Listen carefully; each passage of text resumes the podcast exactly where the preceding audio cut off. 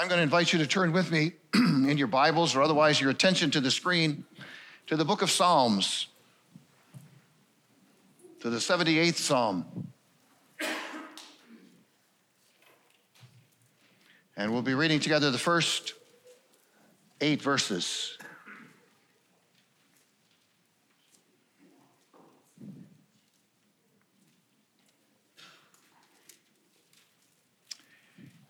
This is what Asaph writes My people, hear my teaching. Listen to the words of my mouth. I will open my mouth with a parable. I will utter hidden things, things from of old, things we have heard and known, things our ancestors have told us. We will not hide them from their descendants. We will tell the next generation the praiseworthy deeds of the Lord his power and the wonders he has done. He decreed statutes for Jacob and established the law in Israel, which he commanded our ancestors to teach their children, so that the next generation would know them, even the children yet to be born, and they in turn would tell their children. Then they would put their trust in God and would not forget his deeds, but would keep his commands they would not be like their ancestors, this stubborn and rebellious generation whose hearts were not loyal to God, whose spirits were not faithful to Him.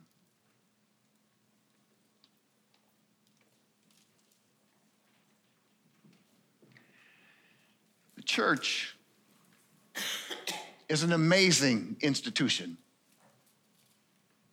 Over the last 2,000 years, the steeper the challenge, the higher the price, the greater the persecution, the more the church has grown.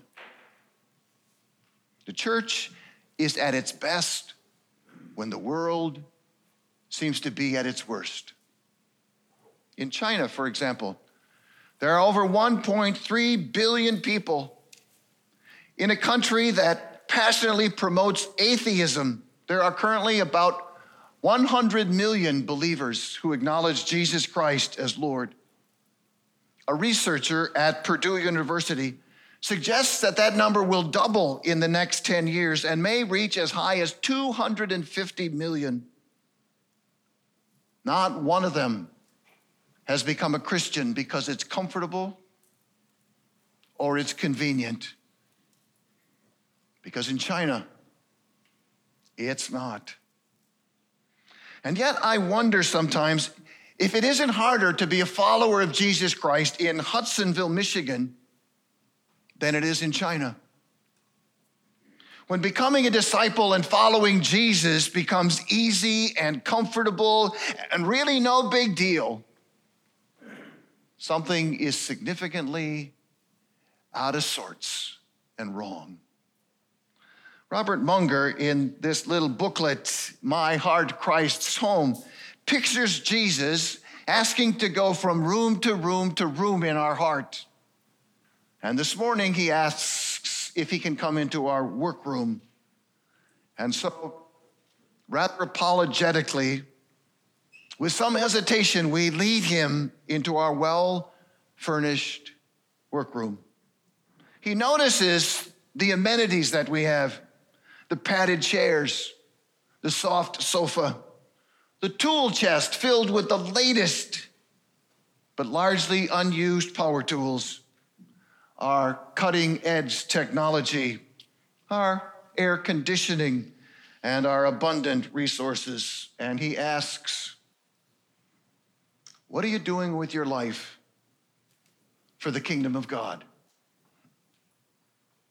And there it is it's the mission question. And so we show him a few of our little projects that we have done over the years.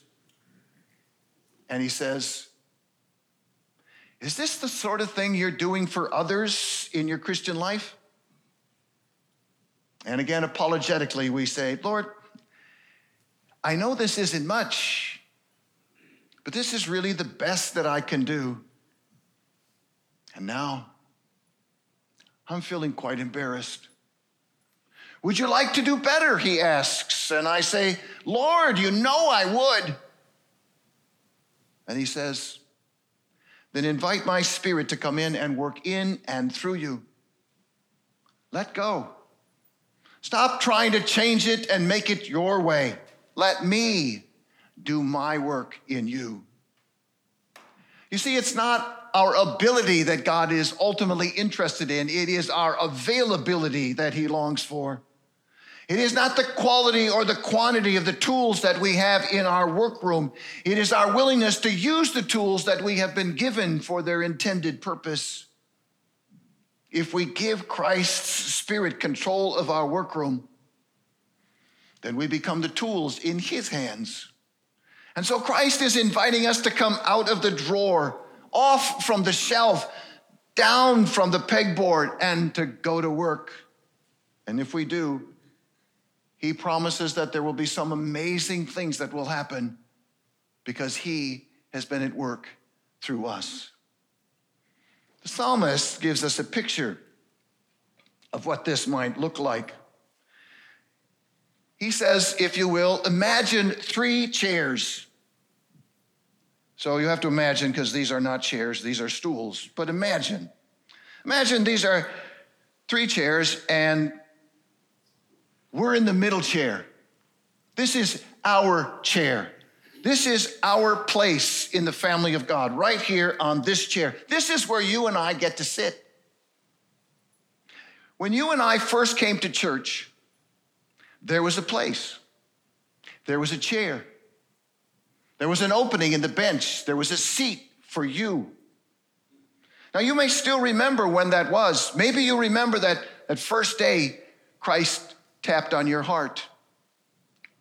When those questions you had seemed to lead you to an answer. When somebody gave you an invitation and you came and you were welcomed and you were embraced.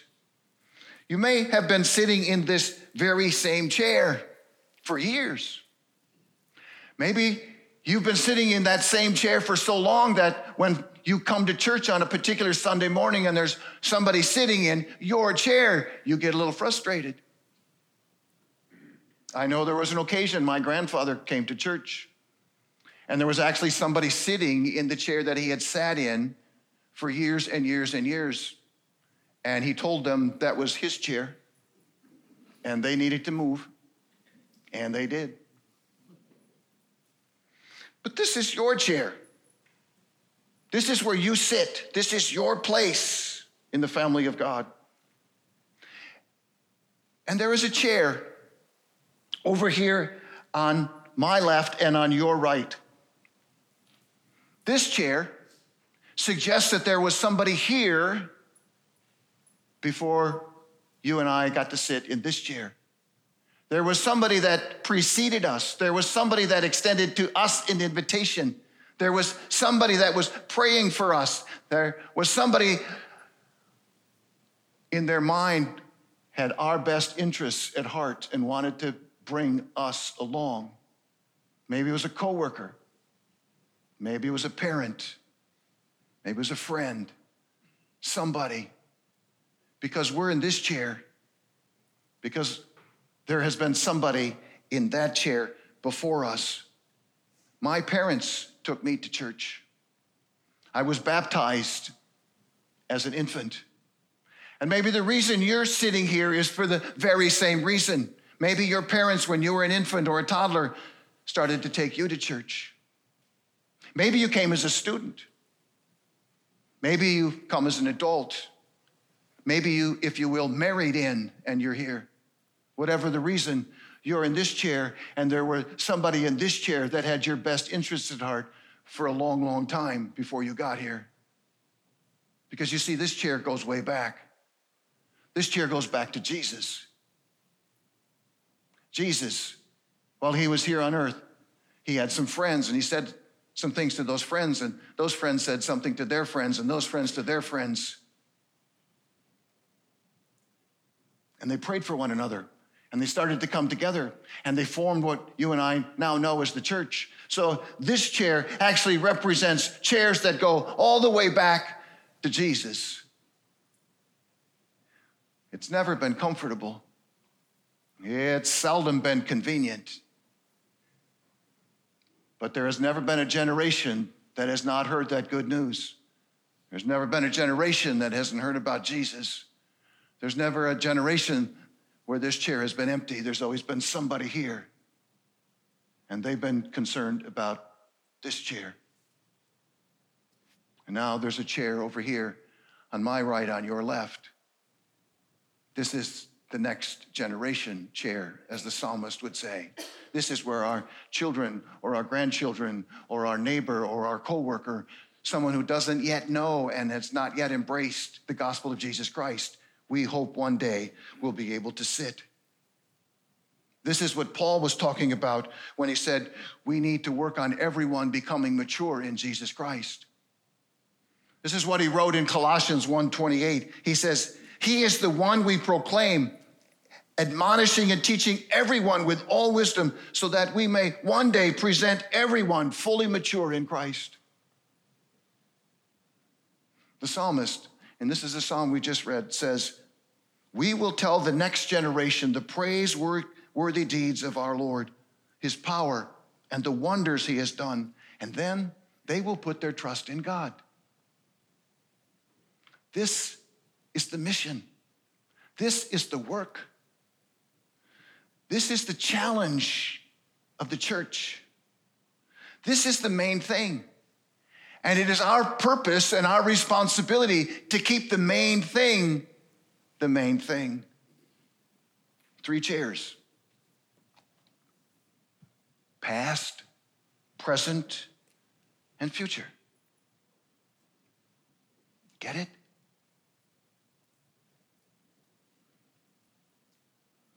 All right. When I say get it, you say got it. Get it? Good. A lot of churches today are two chair churches. There are churches that have started up rather recently, and they are very creatively and even to some point successfully reaching the next generation.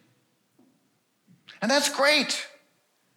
But what they are missing, they don't have, like Georgetown, almost 50 years of being together in community.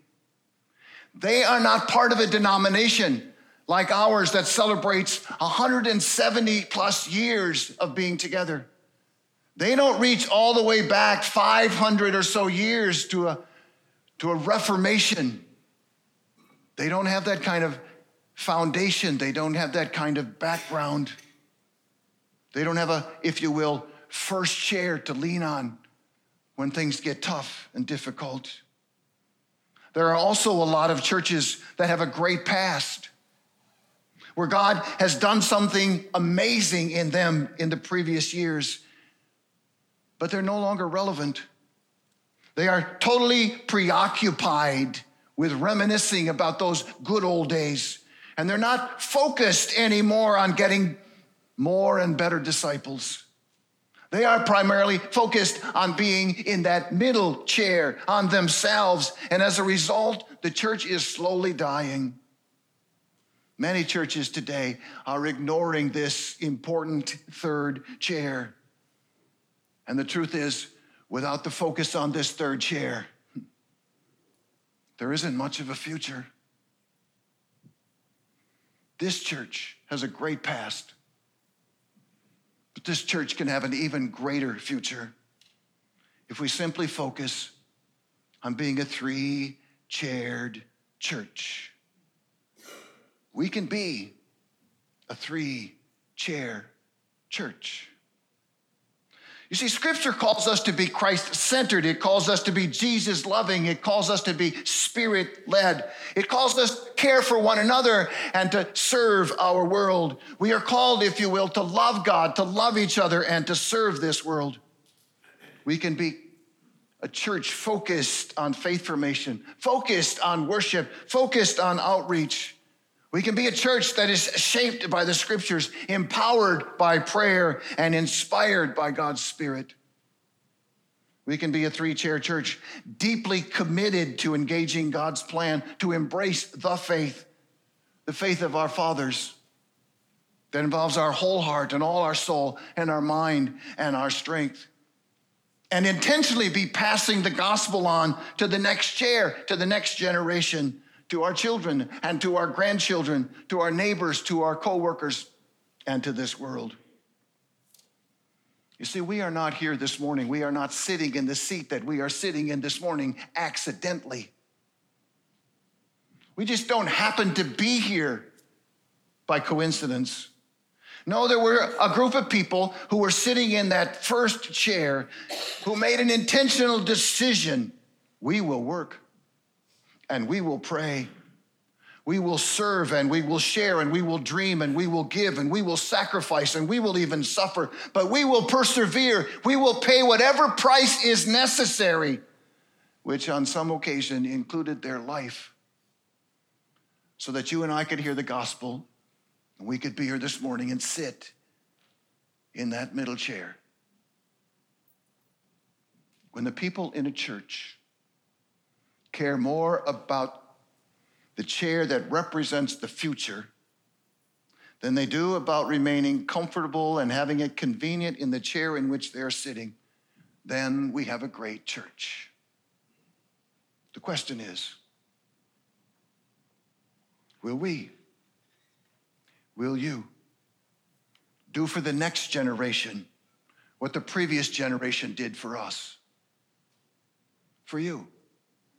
And pull out all the stops so that as we move from that first chair to the second chair and take up residence, that we're also concerned about who's going to be sitting in this third chair. How do we do that? Well, we turn our workroom over to Jesus. We focus on this third chair. We desperately try to keep the main thing the main thing. And we embrace what I will call the five B's, the five B's. So here they are. First, be inviting. Be inviting. You see, the gospel gets passed on one person at a time. It has been that way since Jesus. You are here because at some point, someone you knew said, Let me tell you about Jesus. Let me tell you about God's grace. Let me tell you about church. Maybe somebody invited you to church, or maybe they invited you first to youth group. Or maybe if it was your parents, they just took you along and here you are. So there is this empty chair. Who in your life would God like to be sitting in that third chair? Maybe a name comes to mind almost instantly. Maybe it's one of your children or one of your grandchildren. Maybe it's a sibling or a niece or a nephew. Maybe it's a friend. Maybe it's a coworker. Maybe it's a next door neighbor. Do you have somebody in your life whose spiritual well being you are concerned about? whose spiritual future you are praying for? How many of you, how many of you have someone you know whose eternity is a concern to you? Yeah. See, I know how that works. When there's someone who you really love, who is far from God, who is not yet submitted to the Lordship of Jesus Christ, you start praying desperately. God, put somebody in their life. Put somebody who knows you. Put somebody who cares enough to invite them to come to church or maybe to a Bible study or to something. God, may they, may they fall in love with somebody who loves you with all their heart. You pray that somebody will step up, somebody will come alongside, somebody will do what you've struggled to be able to do. But at the same time, you could be somebody's answer to their prayer about their child or grandchild or nephew or niece or coworker. You could invite them to come to worship or to a Bible study. You see, a church starts to change when the people in the church start caring more about filling this chair of the future than they are about keeping that chair in the middle in which they're sitting comfortable and convenient. Most of us come to church week after week for worship. We like worship. We like to thank our God. It comforts our soul. It was tough during this recent pandemic when, when we couldn't come together for weeks and even months at a time. For many, weekly worship helps to us to meet our spiritual needs. And then, and then perhaps you invited somebody to come with you. Maybe it was a coworker, maybe it was a neighbor. It was somebody who didn't really know Jesus. And they committed to come to church with you on Sunday. And suddenly you start to look at everything quite differently than you did before. You start looking at your church through their eyes. And you start praying on the way to church on Sunday morning. Today, Lord, may the people in my church be more friendly than usual. May they not complain quite so much. In the service, may the music touch their heart. And may the message be way, way, way better than it, than it usually is. You see, when you begin to look through the eyes of someone who desperately needs Jesus, everything changes. We begin to realize that somebody's eternity is actually being held in the balance years ago. Somebody said to me on a Sunday morning as I was prepared to walk into church to lead worship and to preach, they said, Doug, I have a friend, and I've been praying for this friend and inviting them to come to church for years. And this morning, they're actually here for the very first time. Don't blow it. And that is so cool for me to know that that person is deeply invested in what's going to happen. That person was praying, praying out of desperation in their heart, praying that God would use the message and the words, praying that God would use the worship and our fellowship together, praying that there would be a move of God's Spirit in that service that morning. And those are the kinds of prayers that our God just loves to answer. when there is someone we care about, someone we, we have been praying for, someone we've invited, and we're asking God to use us, God will. Let me tell you when people are most open to God, most open to an invitation, they're getting married. And when they're going through a divorce, when they're having a baby, when they have teenagers, when they've just moved into a new area, when they've just lost a job or just found a new one, when they're dealing with an addiction or entering into recovery, when they're experiencing a deep loss and they're grieving, when they have financial difficulties or they're having some family issues or problems. So, truth is, just about any time. Let me tell you how simple it is to be inviting. hey, you know, you ought to come to church with me on Sunday morning. It's not rocket science. Should we practice? This summer, we can practice you can practice your inviting skills by walking with us through Allward Estates on, on Thursday, June 22, to invite people to come to our Sunday social on July 16. Or you can invite your neighbors to join us for outdoor movie night in August on the 18th. A few years ago, Pew Research concluded this is a quote Christians are leaving the faith in droves, and the trend is not slowing down.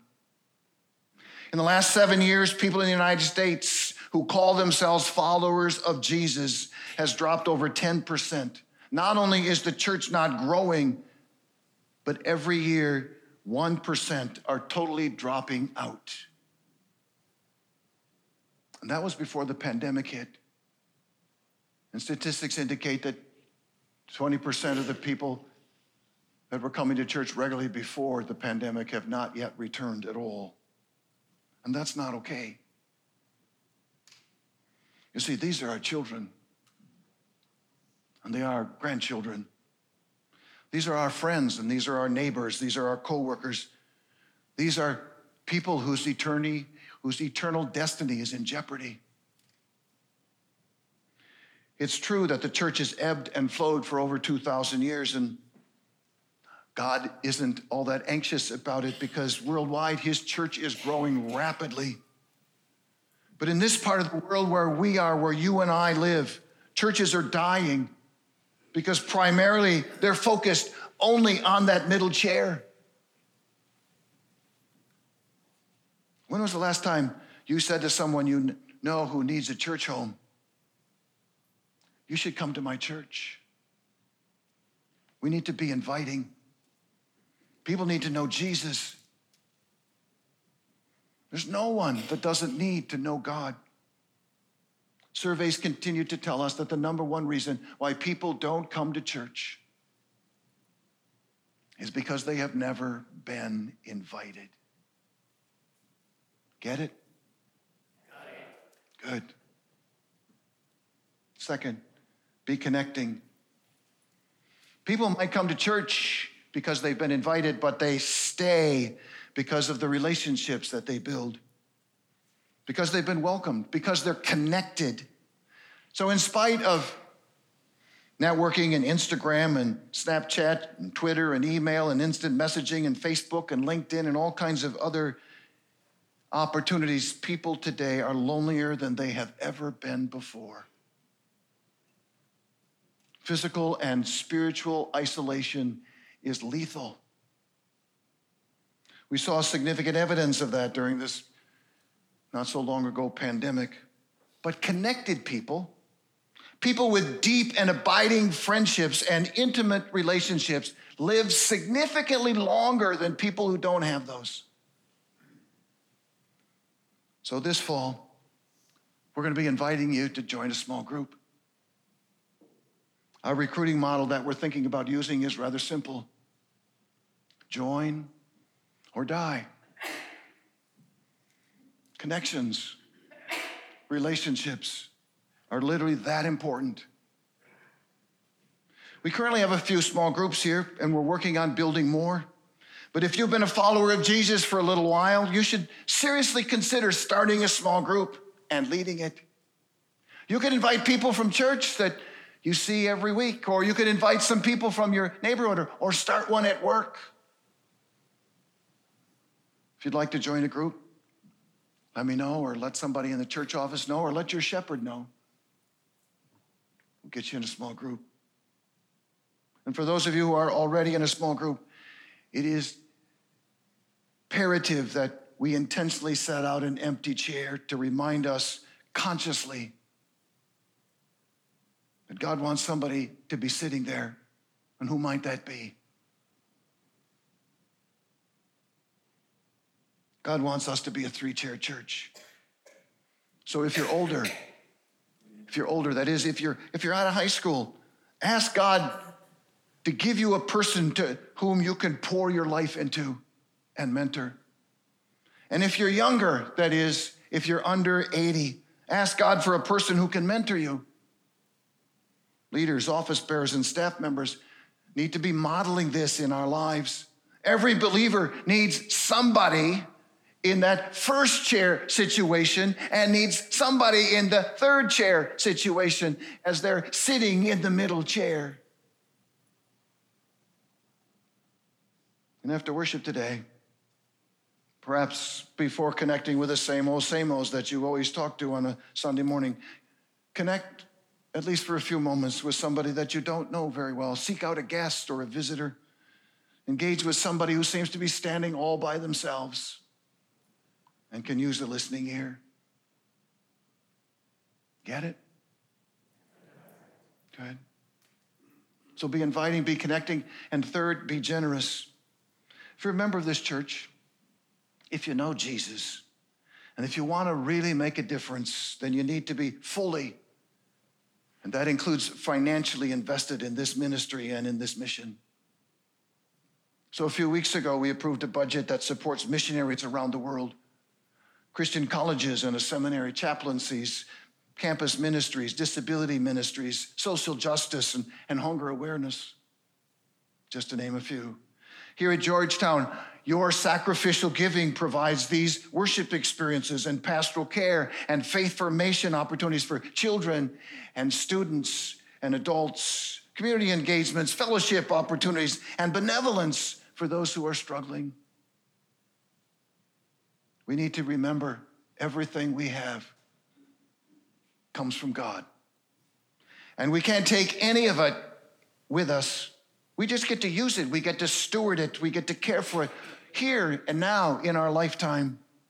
And all God requires of us while we're here and now is that we return a portion of it, a, a tithe, if you will, 10% of it back to Him that He might use. But it's already His. So technically, we're not giving it to Him. Technically, we're just returning it to Him for His use. But God says, Test me. Give me the first 10% and just watch what I can do. A church I know offered their congregation a three month money back guarantee. They said, if you tithe and God doesn't richly bless you in the next 90 days, we'll return all the money you've given to the church for those 90 days. You can't outgive God.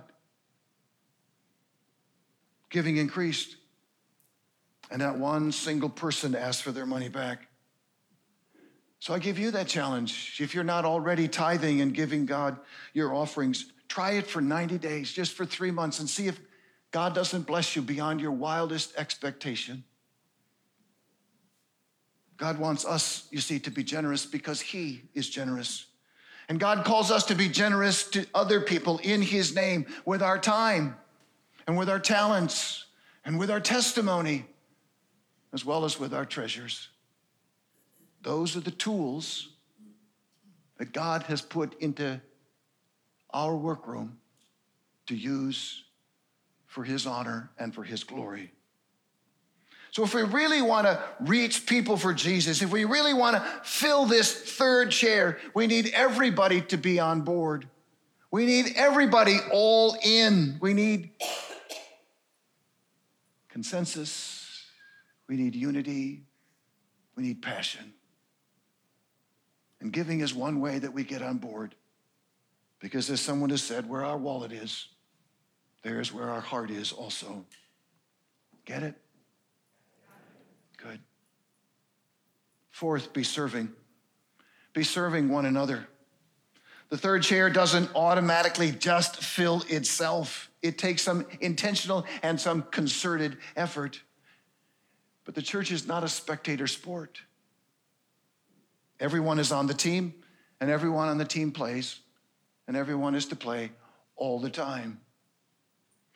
We need to get out of our seats. We need to get off of the bleachers. We need to get out of the pews, off the sideline, and get onto the playing field. We need to remember that our huddling together isn't what wins the game, it's what we do after we've huddled together that makes the difference. We need to roll up our sleeves and we need to discover and deploy our spiritual gifts. We need to make ourselves available for God to use. You could hold a baby, greet a visitor, lead a small group, work with children, be a student mentor, join a worship team, pray, invite your neighbor, hand out food could pass out invitations on the 22nd. You could set up or take down for us on the 16th of July. You could bring your neighbors to the movie night on the 18th in August. Or you could just come. Just introduce yourself, get to know the guests. See, these activities aren't just designed to build, to give something, give people something to do while they're bored this summer. These designs are to build Christ's church, to help fill this third chair, to be intentional. When we step up and make ourselves available, God starts to use us. and this third chair gets filled. The church becomes great when people say, I care so much about filling that third chair, I am willing to do whatever, whatever it takes. We have children who need to be loved. We have students who need someone to cheer them on. We have adults who could use a friend. We need prayer partners. Imagine if we had two prayer partners for every student in this congregation. Imagine if we had 50 care portal responders. Imagine if we had 50 people praying daily to bless every home in this community. We would transform this community. So you can talk to Amy. We live in a community, we live in a world that desperately needs to hear about Jesus. The next generation needs somebody to step up for them like the previous generation stood up for us. A generation that's willing to make the sacrifices that are necessary so they too can hear about how much Jesus loves them. The psalmist writes in our text, We will tell the next generation praiseworthy deeds of the Lord. And when we do that, they will put their trust in the Lord. Playing on the field, or as Robert Munger would say, working in the workroom, we'll experience God's in ways we have never begun to imagine if we simply had stayed in the bleachers or on the sideline or left our tools on the shelf. Get it? Good. Finally, be praying the stakes, friends, are high. They are very high.